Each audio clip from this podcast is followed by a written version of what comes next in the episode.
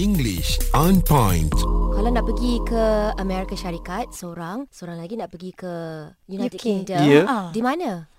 Allah. Ah. Okey, saya tahu. Ah, ah. Ohio. Ohio. Oh, hebat. Dulu kalau tak belajar saya sebut Ohio. Mm-mm. Tapi saya dah dah tahu dah Ah, ah. sebab nak pergi ni kita kena tahu Bagus, knowledge bagus. Uh, sedikit sebab sedikit Ya. kan latar belakang tempat Ohio. Kat Amerika Syarikat ada lebih daripada 50 uh, negeri. Hmm. Uh, dan sesetengah negeri tu dia punya sebutan uh, nama Ah, uh-uh. lain sedikit daripada yang di Asia. Hmm. Kita tengok macam itu di Asia tetapi mungkin bukan dibaca sebegitu. Bunyi dia rupa. tak gitu. Bunyi dia lain sikit. Hmm. Uh, Muaz pula di mana dekat UK tu? Saya- Jangan cakap London. Jangan Ya. cakap London. Oh, Ah, itu itu bukan. tempat tu boring ah. Oh, of course bukan because uh, this is for my future investment. Wow. I want to go to Manchester United. Oh, I see. Nak beli kelab bola lah ni. Tak boleh.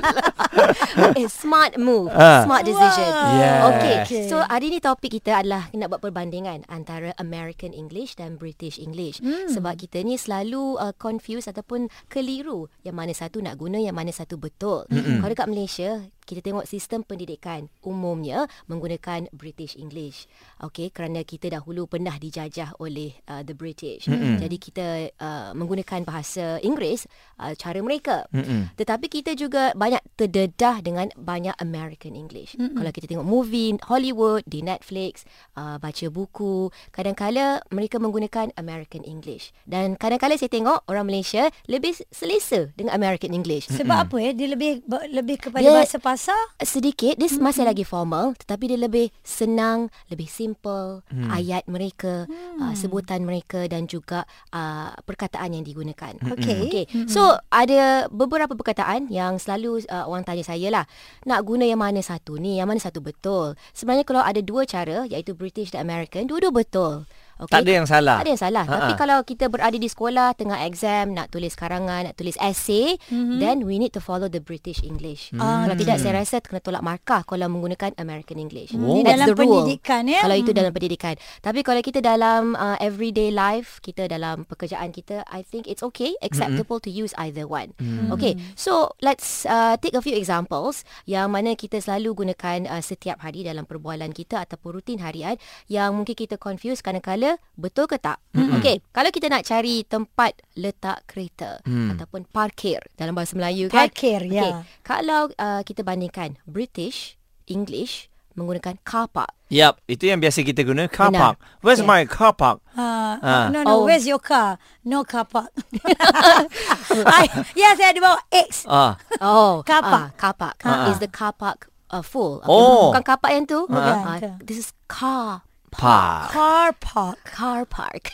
Okay. Kalau Americans, they use parking lot. Oh, lagi Ah. Ah. senang. Tapi kat Malaysia kedua-duanya sama Valid. banyak orang guna. Ah, Saya banyak tapi saya selalu dengar car park lebih. Mm-mm. Ya, Sebenarnya. ah, ah. Kalau nak ikutkan. Ha. Kalau kita tengok orang-orang yang buat penyewaan tempat nak parking tu, mm nampaklah ada kat sini tulis kapak, kat sana tulis parking. Mm-mm. Ha, Ah, kan? ya, betul. Kedua-duanya Kalau- tempat letak kereta kan? Hmm. Betul. Kedua sa- maksud dia sama. Kalau kita naik train pula, kalau dekat Malaysia kita ada MRT. Betul? MRT sekarang ni underground dah ada kan yang Yap. bawah tanah. Betul. Okey, kalau dekat uh, kita pergi London lah, kan kita selalu naik tube. Hmm. Tube adalah train mereka, kita Ah, ah. panggil tube dan mereka menggunakan perkataan underground untuk train yang memasuki tunnel uh, di bawah, Bawah tanah, tanah. Ya. ah. Okey, underground. Kita faham lah. Tapi kalau nak pergi US, Okey, bukan semua tempat dekat US ada train. Yang banyak menggunakan transportation train adalah di contohnya New York, uh, New York City. Or people don't drive there. They take the subway. Subway? Bukan subway. I know what you're thinking. Ya, bukan yang sayur-sayur I love tu. the soft cookies of Subway. Oh, but I do too.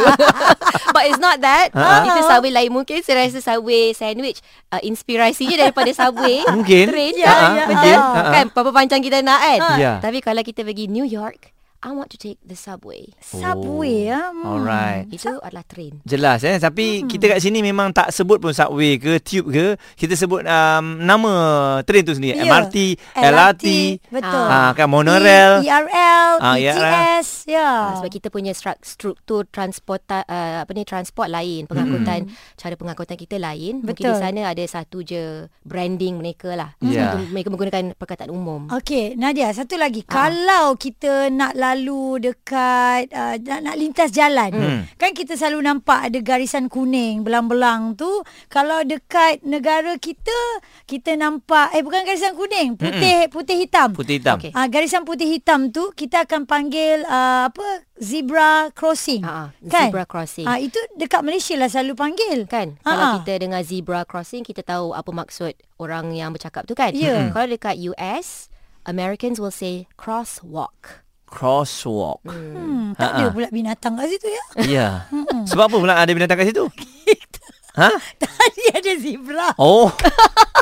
Jauh betul dia begini. Takkan nak letak turtle walk. English on point.